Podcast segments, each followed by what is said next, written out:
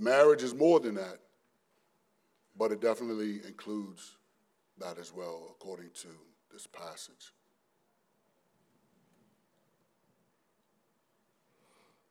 So God gives marriage not just because of uh, the sexual appetite, but also because of the reality that the connection that one makes physically in the sexual act is different than any other physical connection that you have.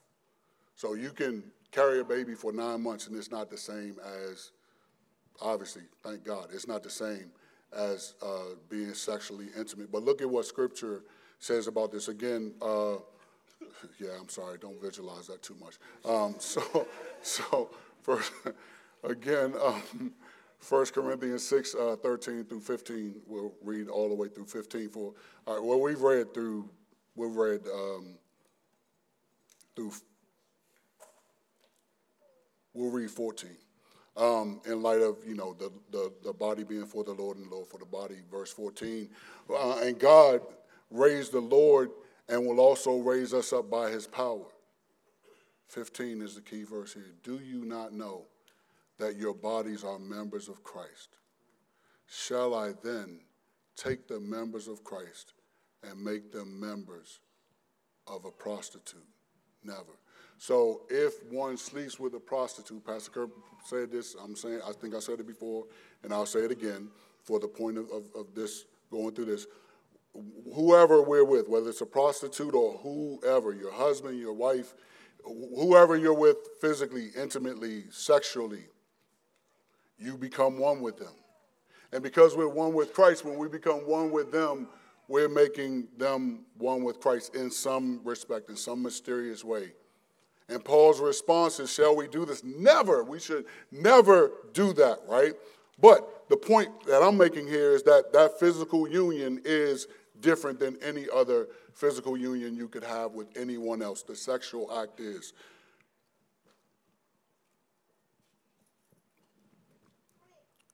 Ephesians 5 28 and 30 through 30 says this in the same way, husbands should love their wives as their own bodies.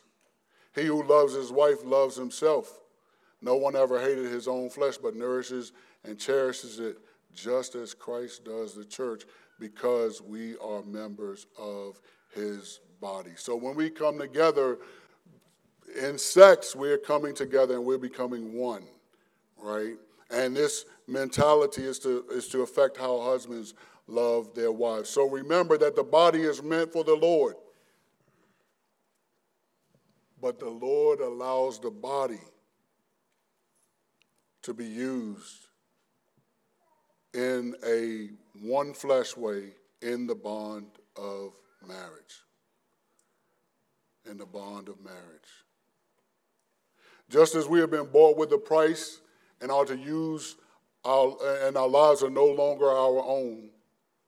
1 Corinthians uh, 6 19 and 20. In marriage, we voluntarily give and reserve our bodies for the use of another. We do. Do you, groom, take this person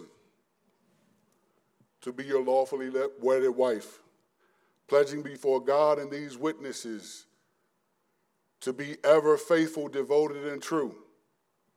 If you're at a wedding, you'll hear those words, and he'll say, I do.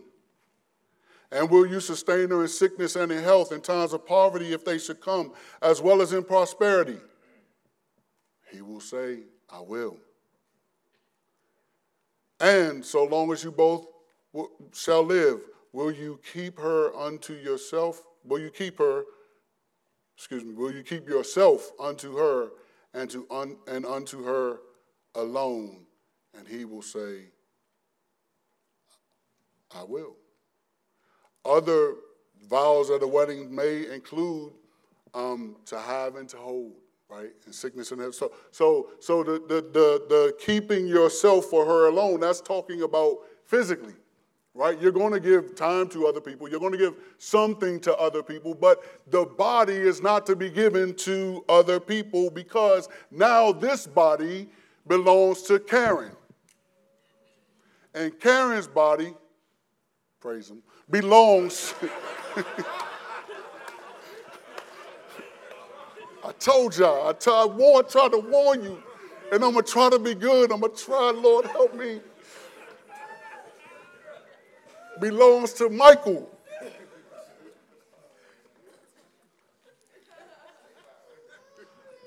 I don't remember this, but my daughter told me this. I mean, this, because this is this is this is Pastor Mike's mentality. If you come to me, you say you want to get married, and I'm doing your marriage counseling, first thing I'm gonna say is, Sam and I can tell you this. The first thing I'm gonna say, Timmy and uh, Timmy and uh, and can tell you this, and most of the church probably can tell you this. Are you ready to put in work? Because in marriage, many times love is spelled W O R K and you have to express your L O V E through your W O R K. And once you get married, there's no turning back. It's not supposed to be any turning back. I remember one of my friends told me that, man, I would have been real discouraged if, if this happened. Thank you, Lord, that it didn't happen to me. But he was like, yeah, man, my wife had to, it, marriage was such an adjustment that my wife called her dad and said, I want to come home. And her dad was like, baby, I'm sorry, you married now. I mean, ain't nothing I could do for you. you, you I mean, they, her culture done jumped the broom, but like for my culture, you didn't jump the broom now, like you married now, right? So my daughter told me that I have one child that's married, one daughter that's married, and she got married right here. I think Kurt did the um, Kurt did the wedding. Before I walked her down, though, you're not married just because we're here. So I just asked her, Are you sure you want this? Is your last time? this is your last time. This is the only time I can help you. Like, I'll support you if you're trying to walk away right now. I don't care about the money. Hey, hey, hey. We're talking about being like headlocked with somebody for the rest of your life. You know, that, that that's that's a way to think of marriage if you not married yet, just like you, like you that you when you handcuff y'all together. So that's what I'm gonna tell you after you get married. You married now. I got one friend, one friend who who who called calls another friend, and sometimes he'll be like, "Man, my wife this or that or the other." And my other friend will be like, "Man, that's your wife, man." Like you do what you need to do to, to please your wife. That's your wife. I don't know why you calling me.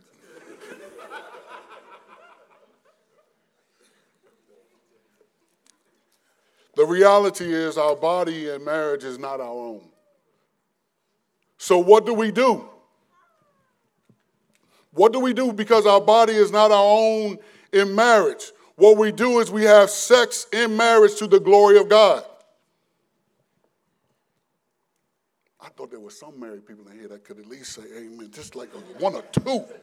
Now I understand, I understand, I understand, I understand you might be a little shy, or, and I hope this is this this isn't the case, but but but I did, you know, I, I hear things, even if it's not my experience, I, I hear some things, and I heard I heard this phrase that I really don't like. And maybe one day I will, I'll understand it. I, and I understand it on some level. But um, the phrase is sexless marriage. So, as many as, as one in seven married adults in the United States are in relationships with little to no sex. Now, the person, uh, Dr. Justin Lehmiller goes on to say in his article how couples cope with sexless marriage. Um, another stat is given that sex can disappear for a wide range of reasons, including relationship problems and health issues. Although involuntary celibacy, I'm sorry, that's funny the way things are worded, is usually experienced negatively. Many people stay in sexless marriage. So the, the title of the article is How Couples Cope with Sexless Marriages. The subtitle is How Sex Disappears and Why It's Not Always a Problem. So I would agree that it's not always a problem necessarily because, um, I mean, you know, I'm not in my 20s anymore, so I understand how things work physically, right? I do, naturally right? But I also understand things still work physically, naturally right now as well. So it's not sex less. It might be less sex, but it's not sex less, right?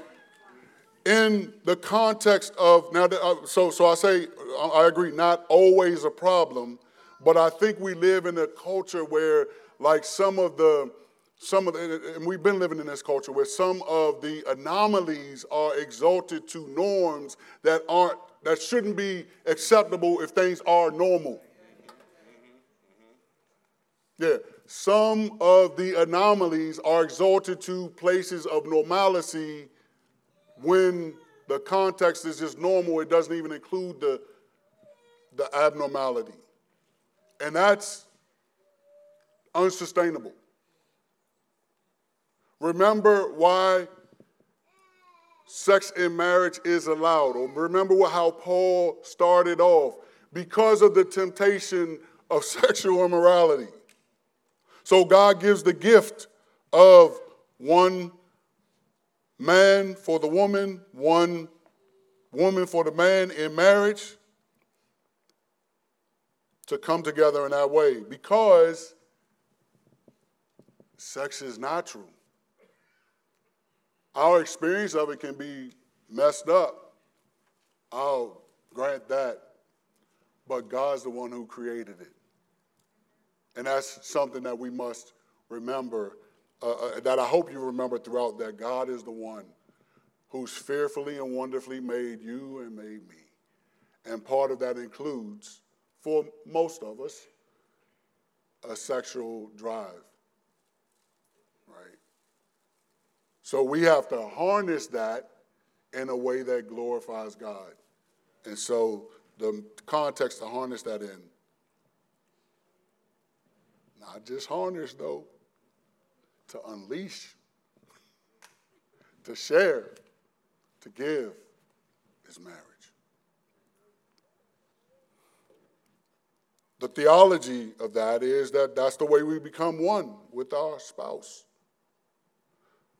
The theology of that is that God is the one who created uh, sex and created sex to be enjoyed in the context of marriage.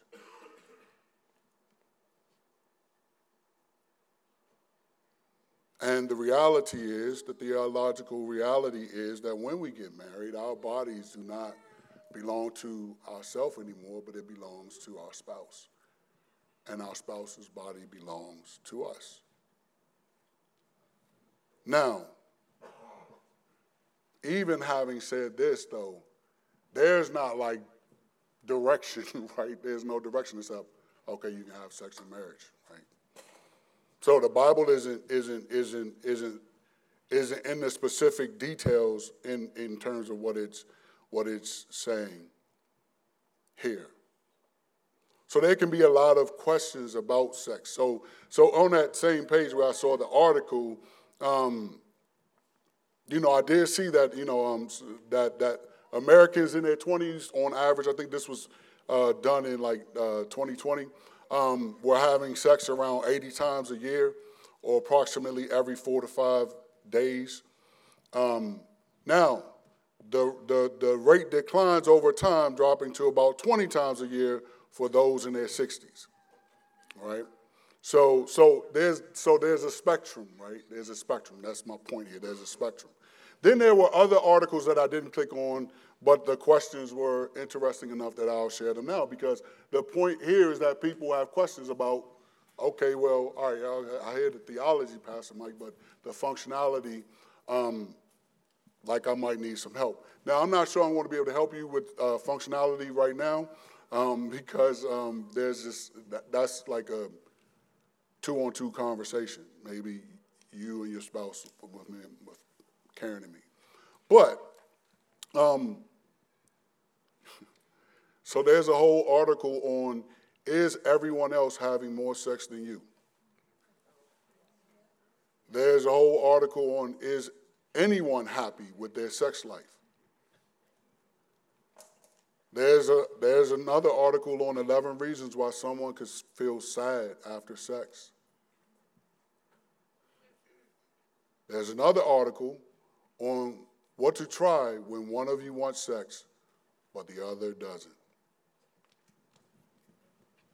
So there are questions. There are questions. And as I've already stated, the, the, the, the details will not be, this passage isn't going to give you the details, right?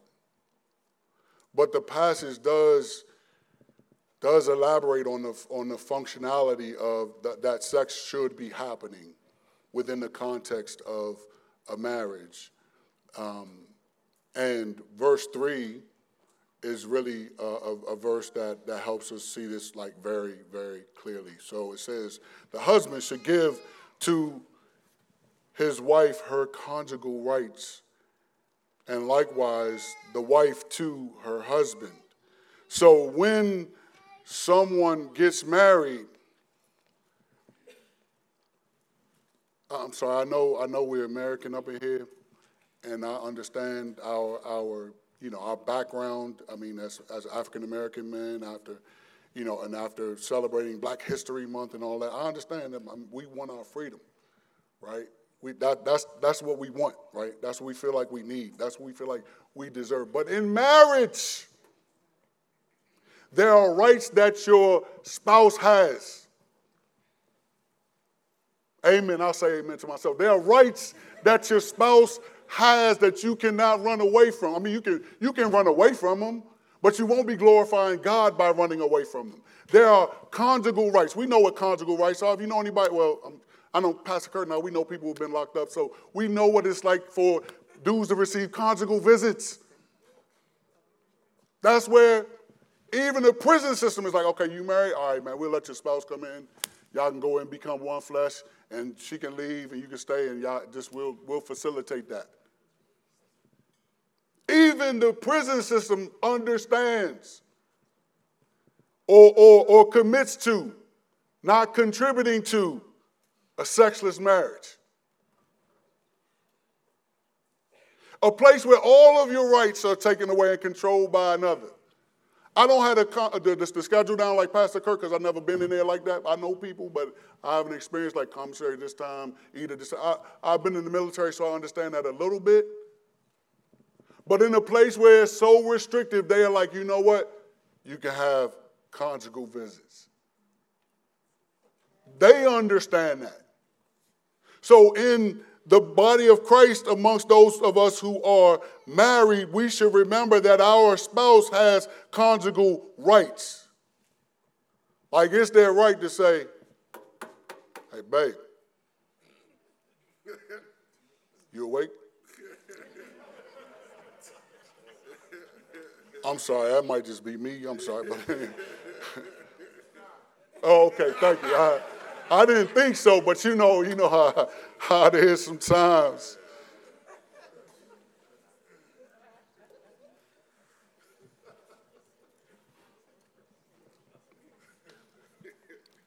And there's, and she has every right to do the same.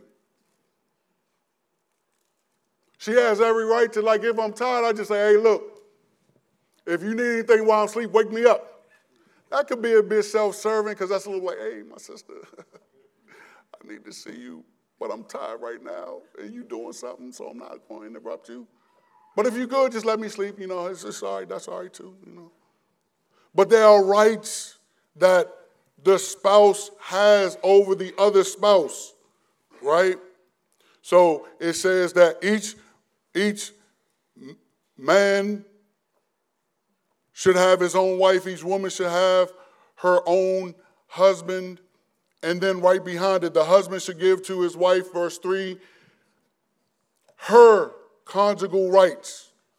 And likewise, the, the wife to the husband. So both parties are willing to serve the other when they feeling a little frisky.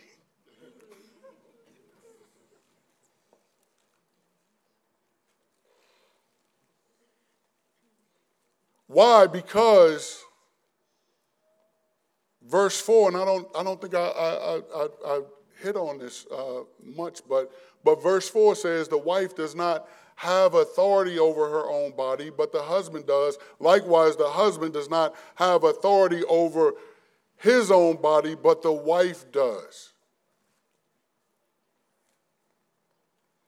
So I understand our freedom, but we, we've laid our freedoms down when we, when we said yes to Jesus. When we said he's our, our Savior, he, he's also our Lord, and this is the only place where, speaking of marriage, marriage is the only place where there is a, you know, there is an assumption from God Himself that you're going to love him and serve him a little differently just because you're married. Just because you're married. 1 Corinthians 7 32. I want you to be free from anxieties. That's what he wants. The unmarried man is anxious about the things of the Lord, how to please the Lord. But the married man the married man is anxious about worldly things, how to please his wife, and his interests are divided. And the unmarried woman or, or betrothed woman is anxious about the things of the Lord, how to be holy in body and spirit. But the married woman is anxious about worldly things. What are those worldly things? How to please her husband. God allows for there to be some distraction focused in the area of marriage, period. And then we're talking about specifically about in the area of sex, because that's what verses 1 through 5 is talking about.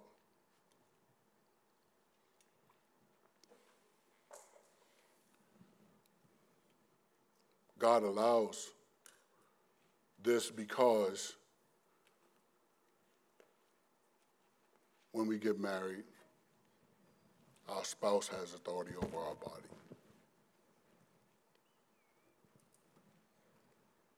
We get that from the one who created marriage.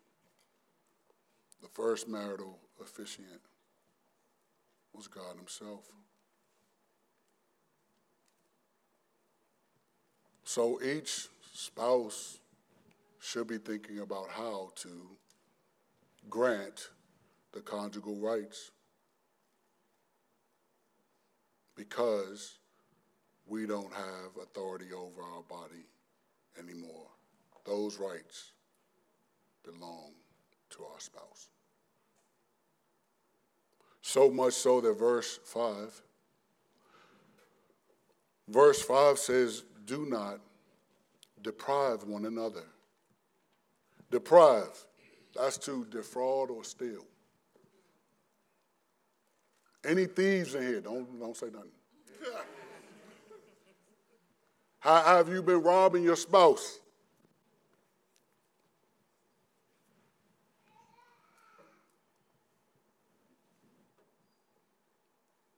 Do not deprive one another.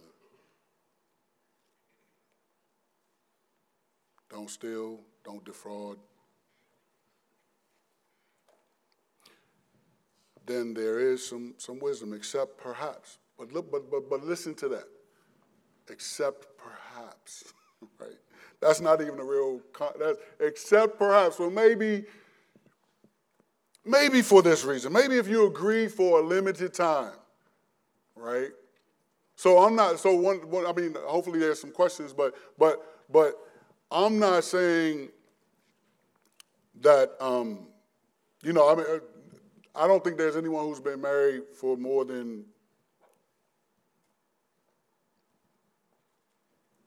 two weeks, maybe, um, who just has been able to have sex whenever they want with their spouse. Right? I mean, there are reasons for not having sex, so I do want you to, to, to hear that um, with your spouse. But if you're if you are not going to do that, then there should be an agreement and the time should be limited because Paul is thinking about the temptation of sexual immorality. And it should be for it should be devoted to it should be for a specific purpose, right? A specific purpose. So here the purpose is that you may devote yourselves to prayer, right? So so that you can devote yourself to prayer. Um, and I didn't study out like why he would mention prayer, um, but I do know that sometimes when people took vows to pray and to kind of consecrate themselves for certain things, there was there's certain things they will um, they will cut out of their practice. So like when we fast and stuff like that. So this is a way of you know participating in that without um, sex. But then come together again, so that Satan may not tempt you because of your lack of self-control. So it's not just it's not even just you or us or how we're made, it's also the enemy would love to capitalize on us being lax in that area and create just a sliver of a crack for something to happen. And things do happen. But it's not just the enemy, it's also a matter of self control. And some people, um, some people have their self control, Jesus talked about eunuchs, people who are eunuchs for the kingdom of God's sake. Those people may have chosen, like, you know what, I'm not gonna, I'm not gonna be, uh, I'm not gonna get married. I'm gonna be single. And you know what? I just want to say, I know Pastor Kurt's gonna say more about this, but we value singles around here. The scriptures value singles. Uh, you are able to not be distracted, but those of us who are married, we got other things to think about along with the Lord, right? So it's not that we neglect the Lord, but it's along, along with Him. So we don't want to be found depriving each other.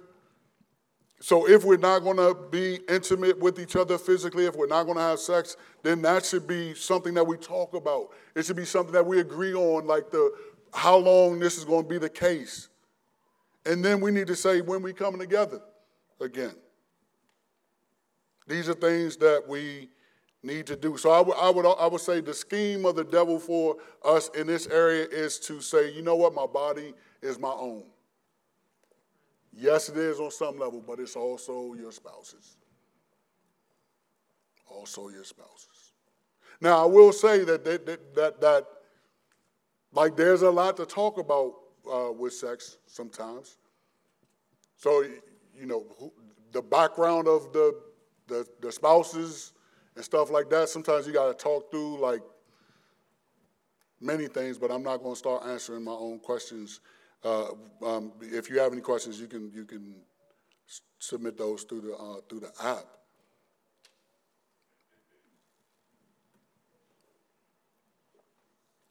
We don't want to be found saying our body's our own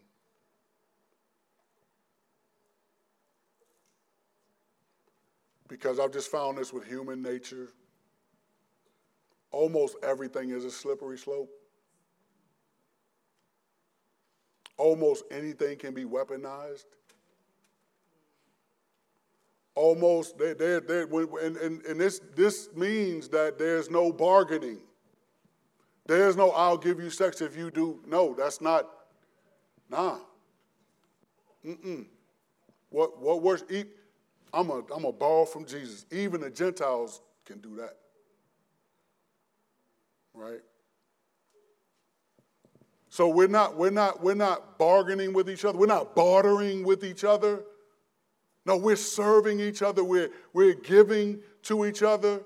We're asking so that we can make sure that it's as pleasurable as we can possibly make it. We don't want it to be a burden to, the, to, the, to our spouse. We want it to be God glorifying and good. We do want that too. We'd like that. Amen. Thank you, Lord. And it can be. But it starts with understanding what God calls us to, and it starts with communicating with, with your spouse. So we, I just, I have some other things I can, I'll, I'll just mention these things because my wife shared them with me because I wanted a, a, a woman's perspective um, on these things as well as the scriptural and my own whatever I had to add. Um, so I asked her, like, just like, could you just share like your thoughts on uh, sex in marriage?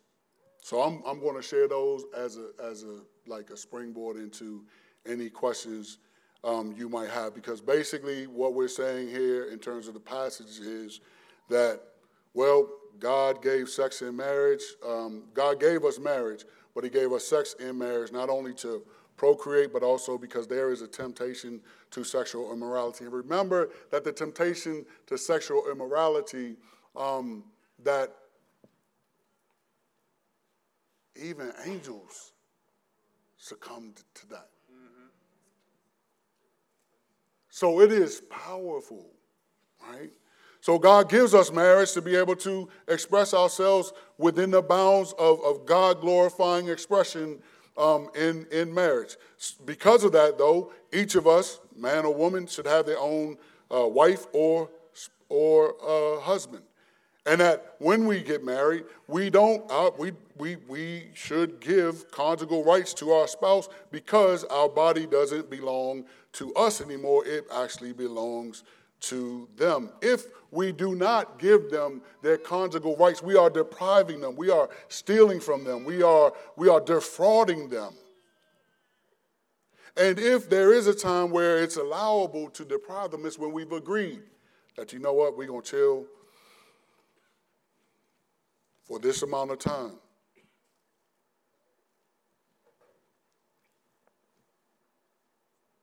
And we'll come back together. So it's not just that we stop, it's that we agree that we're going to take a break for this reason, whatever the reason is, and we both agree on it. So it means that we should be we should be making time for that. We should be taking time for it. So you should make time. Take, I'm gonna read my wife's stuff because I'm starting to get into more practical stuff that I'd rather be be more precise with with anything practical. But um, so I asked her on her thoughts on uh, sex and marriage. So she said, um, you know, physical intimacy was designed by God to be a part of marriage and not to be treated as um, a decision to be made to do it or not. A lack of sexual desire for physical, for intimacy physically a lot of us lack desire for physical intimacy um, because we either haven't cultivated or we are lacking cultivating. Get that? So we, we haven't cultivated, or our spouse is not cultivating anything. It's like they're not giving us any attention, any any uh, emotional intimacy or otherwise in other areas of our marriage. So when it comes time to be physical, um, they can feel like they have to turn a switch on when in fact it should flow out of love and desire to please and serve God and our spouse. A lot of us can lack um, godly focus on our marriage in general, so we don't see one that God gave men and women these desires. Uh, Two, that intimacy is important and another way that we can draw close to one another emotionally and be one. And three, that our ignorance in this area can be a byproduct of us having a lack of focus or apathy in walking out intimacy. And this lack would be most likely, it will most likely be evident in other areas of our marriage as well. Another thing she says that a lot of us bring in habits, beliefs, and desires um, from, from the world um, and or our own previous experiences in the world, um, not realizing that basically anything wanting to be explored um, outside the seemingly standard missionary position should be explored slash discussed together. This puts us on the same page and creates trust and eliminates hurt or worst, abuse. Some people, she says, are just plain selfish. Um, either one wanting sex when, when and how they want it without patience or working with their spouse, or how that might look in their marriage. Oh, I'm sorry. Okay. Um, or one is giving sex like it's a gift from them and not God, and using it against their spouse, withholding it, or in some kind of way as a reward system for their spouse. Good job, boy. It's like, nah, um, uh, you go, girl. No. Um, another example of selfishness, which could also be called neglect, is constantly putting off intimacy for some perfect time because of busyness, being tired, etc. This is neglect to their spouse. They are, they are so, they are more so not thinking of their spouse, though they genuinely may not just be thinking of themselves. And then, um, you know, for people who tra- uh, experience trauma, she says this, and I agree with it. Um, um, on thoughts, you know, with patience, those who um, have trauma behind sex can overcome their fear through trusting God and trusting their spouse and letting themselves. Let me say this: if your your spouse, if you have trauma in this area, in order to like have for their patience to be given, obviously your spouse should know about the trauma, right? So it can't be like I have trauma, I don't talk about this, and like you expect them to be patient. Is like, no, not like intimacy means like, hey, I'm going to let you know this about myself. Hopefully, you that came up in premarital or something, but um, but if it didn't, like, man, uh, let it come out so there can be some some grace, because like we, we, those of us who've received grace, like extending it, right? All of us, you know. Um, so uh, yeah, trusting God in their spouse, and by letting themselves, by letting themselves actually have a new, beautiful experience with their spouse to replace the traumatic ones. Um, and my wife has had some some traumatic things to overcome in her life. So she speaks from experience. So when we grow, we put on and we put off, right? Just in general as believers. So we need to replace our traumatic experiences in life with good ones, and it can be done the goodness of God and the goodness of those around us who love us um, can help replace those traumatic experiences with good ones. So I hope there are questions. I'm going to stop right here and pray, and then if there are, which I can't see, if there are, then we'll uh, we'll get to those. Um, but Lord, we thank you so much for your word. We thank you that you care about your people in the area of marriage and sex in general, um, and where we, where and how um, we act on the natural desires that you've given us. We thank you, Lord, for someone who's willing to have us, for those of us who are married, who are willing to have us in that way. Um, and we thank you that we're able to give ourselves in that way to our spouse, Lord. Thank you that we get to serve them. Thank you that they serve us. Um, Lord, I, well, I, pray that there will be a quality of relationship, Lord, that is um, that is also experienced within our marriages, Lord. May we be God glorifying, and may we, um, by your grace, uh, make marriage look good, Lord. And it still requires work, um, so we're not getting away. We're not, not replacing W O R K with just G O O D, Lord, that which is good um, and thinking that, that, but, but work can be good as well, Lord, because it's the outcome that we're, that we're looking for, Lord. And that's one to glorify you in our marriage, um, through our relational connection, as well as our physical connection with sex, Lord. So I pray that you would um, bless and move to answer any questions with wisdom. And Lord, I pray that you would, I thank you, Lord, that it does not appear that there are many people in our midst who have sexless marriages, Lord. We heard from a kids ministry coordinator and like children's ministry is booming around here because people have been not defrauding each other. So we thank you for that, Lord. But uh, we know we live in a culture in which we need to know about these things, have a biblical understanding and response to certain things. And that, that just may be questions. We don't talk about this much.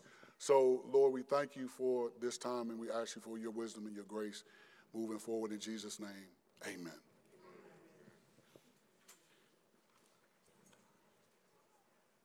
Thank, thank you, bro, for teaching. This is not a, a, a easy topic, especially in churches. People get uncomfortable because, in all honesty, uh, couples, Christian couples, do not talk about this issue. They more presume than they actually talk about it, and then you just expect your spouse to get it. So I appreciate you walking through this. All right, we got a few questions here, and please continue to send your questions in. All right, the first question is I find it difficult to be interested in intercourse with my spouse when she wears eyelashes that are. no, I'm not to ask that question. All right, so. So, does the verse of becoming one with a prostitute only apply to the physical act of sex? What about sexual interactions that don't directly lead to sex? Are these in a different category?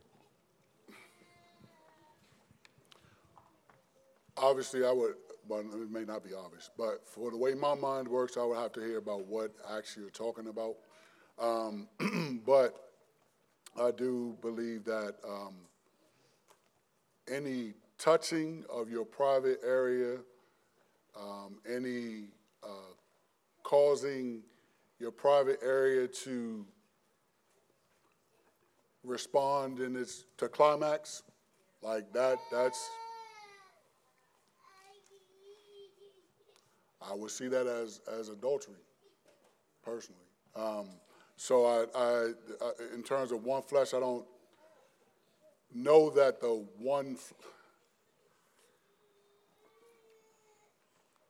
I'm sorry, if you see me just what I did, I just, just have all these thoughts rolling through my mind on how to attack this. But, um, but yeah, I think there can be other acts that are, uh, I'll, I'll, say one flesh ish, um, because obviously um, when you talk about like, um, you know, vaginal uh, sex, uh, versus oral sex. I mean, they're a little different, but they can achieve the same thing for the male um, and for the female, whichever way it's happening, right?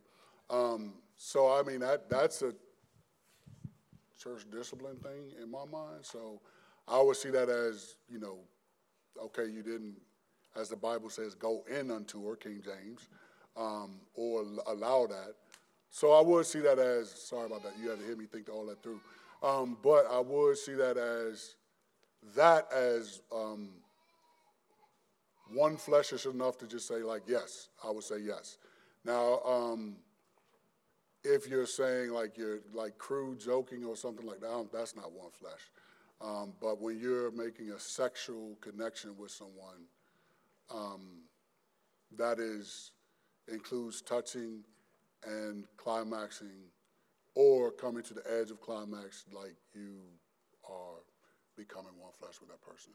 You're giving them something that you don't give to everyone else. In other words, you think it's still sin? It's definitely sin. Even if it doesn't come to that, if you just touch, excuse me, oh, sorry.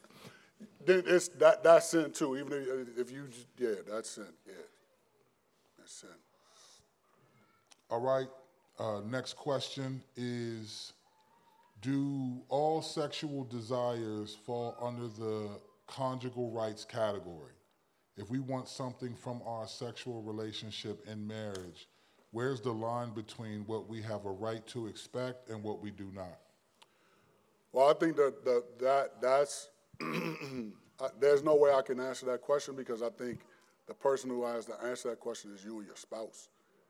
The two of you have to. There's no biblical precedent for like, hey, do this and don't do that. Now, there's biblical precedents to say, don't be swinging, um, stuff like that. But there's but um, it's just between the two of you. So the two of you have to come to um, an agreement on what's allowable or not. So I think as a, as one party, if it were if it were us, um, like I think it's it makes sense to talk about it proactively, um, to even ask like, um, you know, do you like this? Would you like to try this? Um, and if it's no, then it's no. Um, if it's yes, then it's yes, and you can try that. But I don't think there's a. Um, I don't think you should should force your spouse to do anything, and I don't think the spouse should feel forced to do anything that they're not comfortable doing, and we shouldn't want them to feel uncomfortable either because um, that just does more damage than it does than it does good. Um, so the line, I'm, I'm not sure of the line. Like I said, no swinging, no bringing other people into the joint. You know, no, just um, I just have to say that. But um, I'm sorry I keep saying it, but I'm gonna have to say that just to make that clear. But between the two of you, you all have to work that out. And if you can't, then like if you can't, like you don't find a spot. Um, I mean, your pastors are are welcome you to come to us. My wife will welcome you if you're a woman to come to her and talk to her um, about that. And um, and I think that's that's a good question, though. I think that's a good question. It's a great question. All right. So, what guidance would you have for couples whose sexual desires are unequally yoked? when one spouse desires it more frequently than the other? First, I say, I say go see Cleveland after church because he said something I hear. But um, first, I say welcome to the club.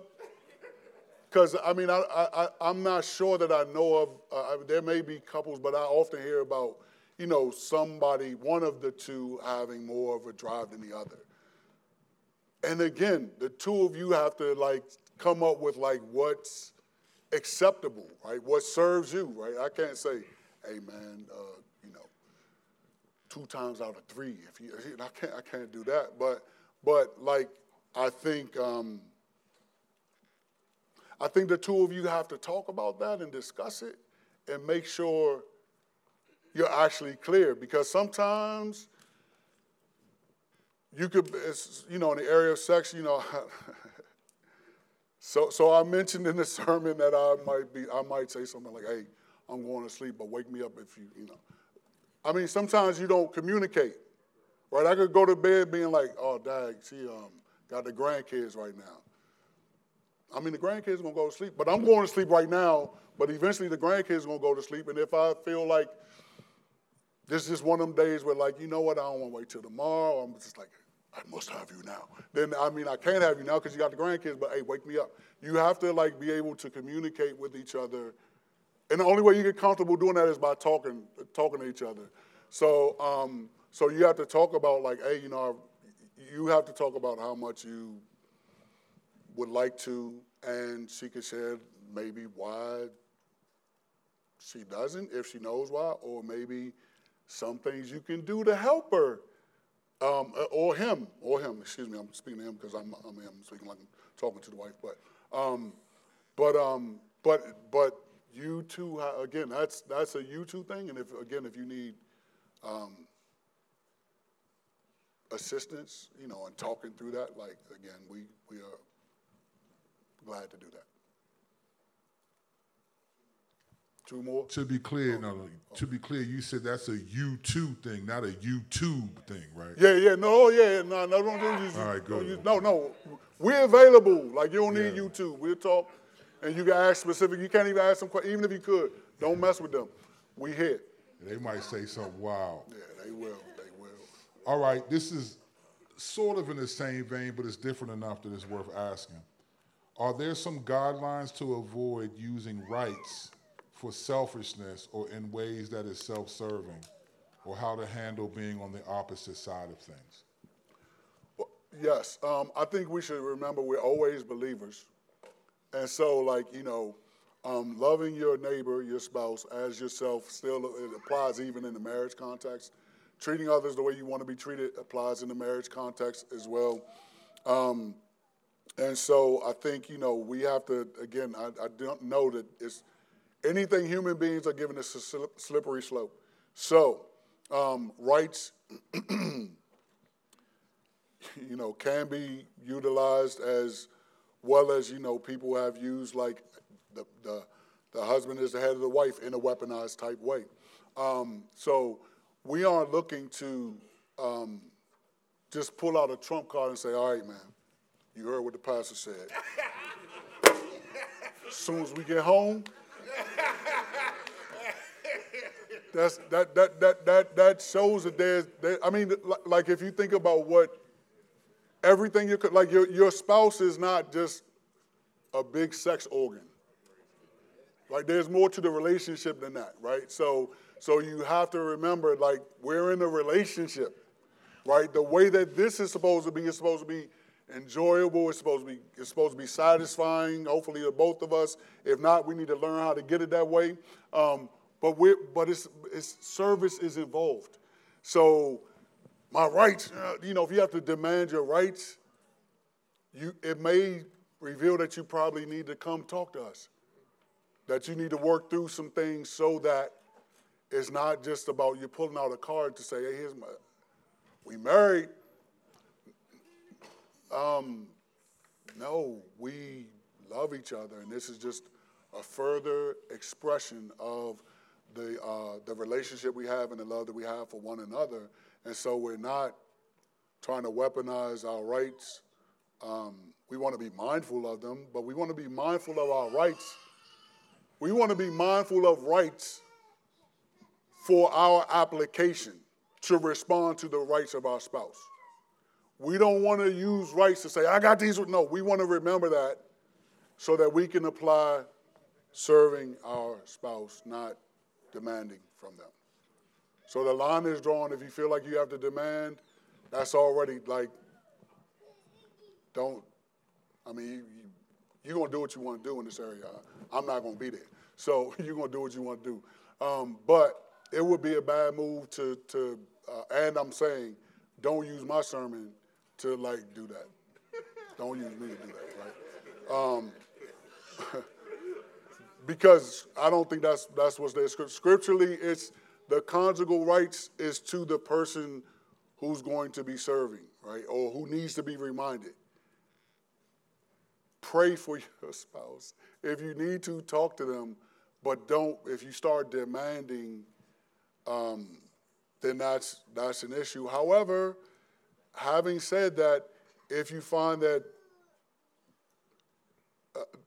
I forgot what the stats are for sexless marriage because it's not like lack of sex completely, but it's like maybe under 10 times a year.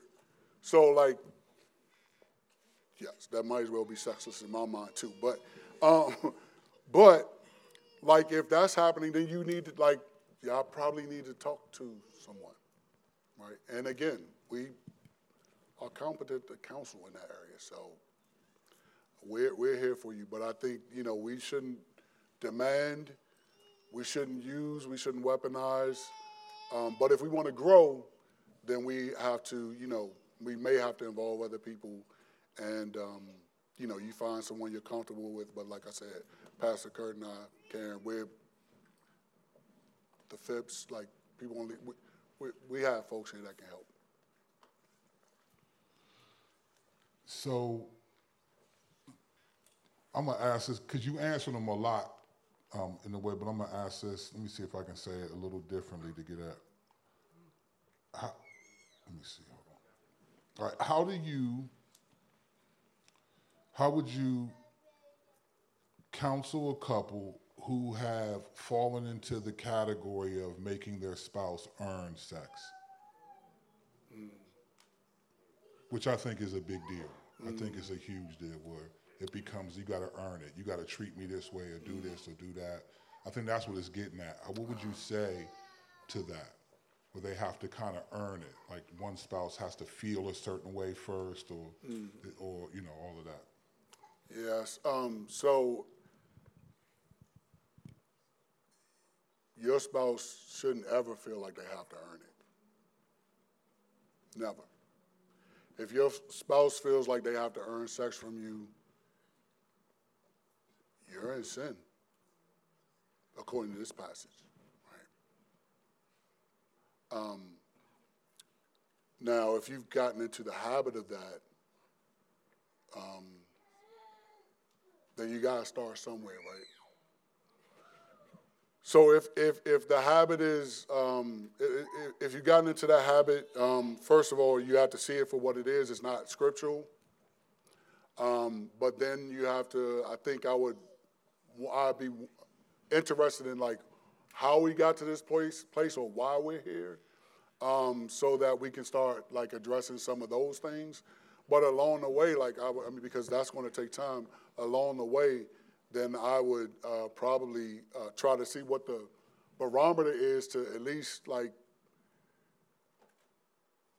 try to figure out what sacrifice looks like. So how? So let's say this week you try one time where you either offer sex or you respond without them having done or them having done anything.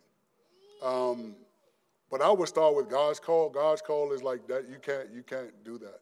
Um, now I would say like um, if there are other things, if you feel neglected by your spouse or whatever, like again, involving other people is a good way to help people grow. But remember, like Christ doesn't. Um, he's not withholding anything from. He's not making you earn anything. Right? You know, you, you're not earning anything, right? You sin against them every day. You know, um, sometimes you know you're doing it too. Um, but he's not withholding anything from you. He's not, all right, you did this, so I'm gonna just like make you have this car accident right now. You know, he's he's not he's not he's not doing that to you, right? Um, and so you don't like you again. You're in a relationship, so you you have to remember the relationship. There's the act, but there's the overall relationship. There's the goal. Like, what do you want? If say these people are in their 30s, 30 years from now, what you want your relationship to look like? You want your relationship to be just transactional? Or do you want it to be like this person is able to care for you? You're able to care for this person when maybe they can't even perform sex anymore. Like that could happen, right? And, and that there's no, you said you when you stood before God, right? Remember, you headlocked now. you stood before God. You said for better or for worse, sickness, you are there. But you have to sow to that. You have to, you have to sow in that direction. So I would say it should never be transactional. It should never be like if you do that, then it no. Now it could be like, hey, my man or my woman, I just need you to warm me up a little bit. Like, you know, like do this or do that. Like, if you need help, then tell them how to help you. But it should never be, never be. It doesn't honor to God nor your relationship for it to be, right, you got to do this, and then you can get that. Like, if you think about it at its worst terms, that's prostitutional right there.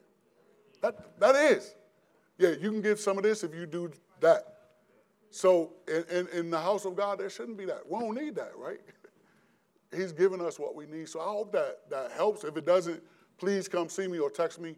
My number is, nah, I know it's being live streamed. I ain't put my number out there, but but, but um but yeah, our our sex should never be transactional between the husband and the wife. It can be to serve sometimes. It can be a service. Like right now, I really don't want to, but you know, I'm gonna participate. It can be that. It's not. That's not wrong. But in order for me to do what you want me to do, then you need to do that. That's that's wrong. So I don't know if I. I mean, I probably would say a lot more if I actually counseled them, but I would remind them that it not doesn't glorify God. I would remind them of the, the ramifications for their overall uh, relationship, and I would try to help them figure out a way to like break that habit by like doing something different and offer like what you could do based on like what I'm hearing from from them. Yeah, amen.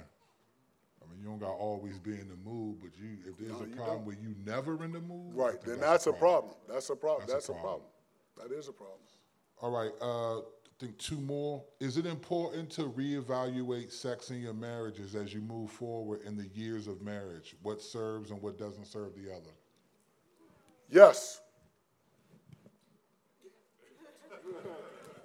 Frequently. I mean, I, I, we, we don't meet this often anymore. Things may come up a little bit more uh, organically, but I remember we would set times aside to talk about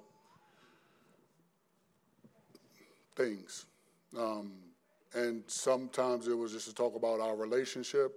Um, and I think when it, it was talking about our relationship, then it was like sex came up.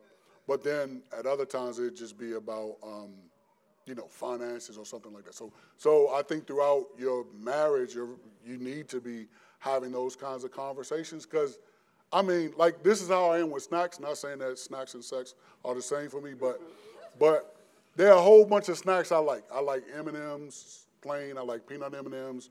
I like pretzels.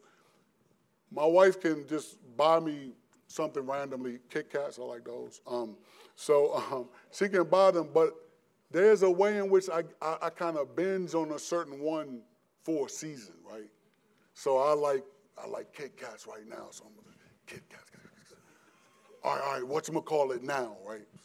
I mean, sex is one of those things that has can have flavorization to it. So there may be things that you like in this season that you may not like next season. And there may be things that it's like, you know what, we used to, hey, let's, uh, and I mean, you can even evaluate like in the midst of, right? I mean, you don't have to wait till the meeting, right? You, you should be able to communicate during. So I think it should be an ongoing conversation. That's just a natural, it's, it's, it's natural. Should be natural. Last one, there's a couple questions on being single, but that's next week's message. You Next said that week. a couple Next times, week. so you can ask those next week. Um, this last one, if we are uncomfortable talking about sex and need help talking through these things with our spouse, what resources can help us do this?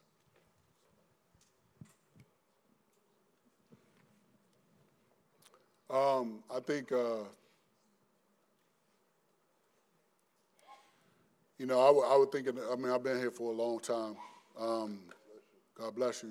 Yeah. Um, I think uh, you have many living resources like right in, around you, you know. Um, you could ask uh, friends that you respect their marriage and their relationship. You can you know, share with them where you are. Um, now, if, if, if it's just you, then I would, I would say you go to someone who's, you know, same sex as you and you talk to them. Um, if it's both of you, then I think, you know, you can uh, identify a couple that, um, that can help you just unpack, unpack that closet a little bit and uh, reorganize it so that you're able to, to talk, you know, talk sex things with your spouse. Um, and um, I know that can be a big thing, and I know people would probably rather, um, you know, you may be more comfortable with, reading something. Um, I would just say, you know, read the Song of Psalms. No, I wouldn't. Song, I wouldn't say that. Um, but the Bible, that that book is very is sort of a, is erotic and it's in the Bible. So, um, but um, yeah, I, I, I apologize because I don't. I, since that's not something I've had to struggle with um, in my marriage, and not with many of you either. I don't have a lot of. Re- Maybe you have some resources that they can read, or, um, but I think you know we're here, like I said a few times, and we want to help. We want to help you thrive in that area as much as it's appropriate for us to help you. So like being able to talk that through um, and to begin to develop habits of comfort with talking about that so that you can invest in your in that area of your marriage like we're for that we're for that we'll walk alongside you in that um, but uh, but i don't know if you know of any printed resources that someone might want to uh, you know delve into but yeah, there's probably some, but I don't know what's really helpful for believers. Mm-hmm. I mean, we get so much of our stuff from like YouTube, Red mm-hmm. Pill stuff, mm-hmm. all that type of stuff. So right. I, I, think I would I would think of it in the same way that you go after like other categories of fear of man. Mm-hmm. I mean, it's really just a fear of man issue. Mm-hmm. Uh, uh, if you can't talk to, if it's a struggle, then there may be other reasons why it's a struggle to have that conversation. Right and, and you might need help having a, a different conversation right. to get to that point. But I think to your credit in the message, and you jokingly referenced Song of Solomon, but the point that that's actually in the Bible means that it's very important to God. Right. And I think all married couples, Christian in particular, should be having conversations about this right. in their with each other and with trusted other couples that they can talk through this because this does have a major, it's a small part of marriage, but right. it's an important part nonetheless. Right. And we've seen people's marriages destroyed because of an inability to deal with this issue right. or selfishness towards it. So, so thank you, bro. This is not one of them sermons that's comfortable. You know, sometimes we got them, man, we got to say this, but this might, you know, but so I appreciate you, bro. Thank you for sending this out. And uh, next week we'll cover the singles. But that's all we got for, for Q&A. If you're here, get to Mike or myself or others that you trust with any questions that you have. All right. Thank you, Lord.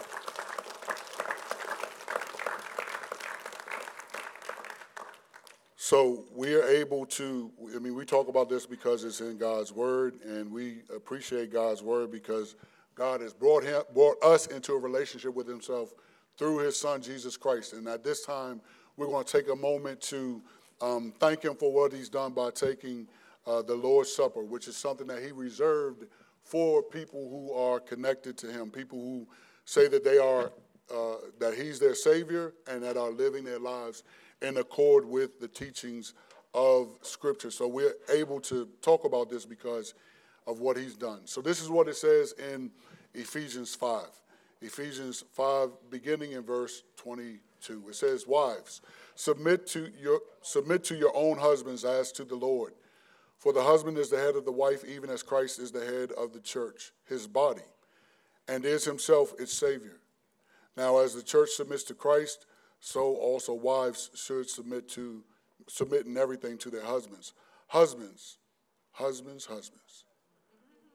Love your wives as Christ loved the church and gave himself up for her, that he might sanctify her, having cleansed her by the washing of water with the word, so that he might present the church to himself in splendor, without spot or wrinkle or any such thing, that she might be holy and without blemish. Husbands, love your wives as Christ loved the church and gave himself up for her. Our model as husbands is Christ, and his action is that he gave himself up for the church. When we take communion, we're celebrating that he gave himself up for us to draw us into so intimate a, a fellowship with him that if we were to join with a prostitute, we'd be bringing a prostitute to join with Christ.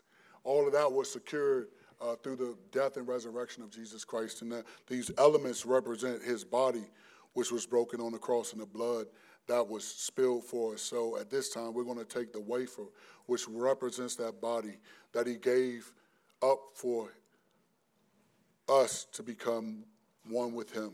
Let us take and eat the wafer.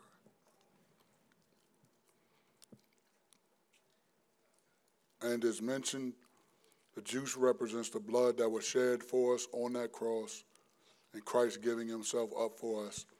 Let's take and drink.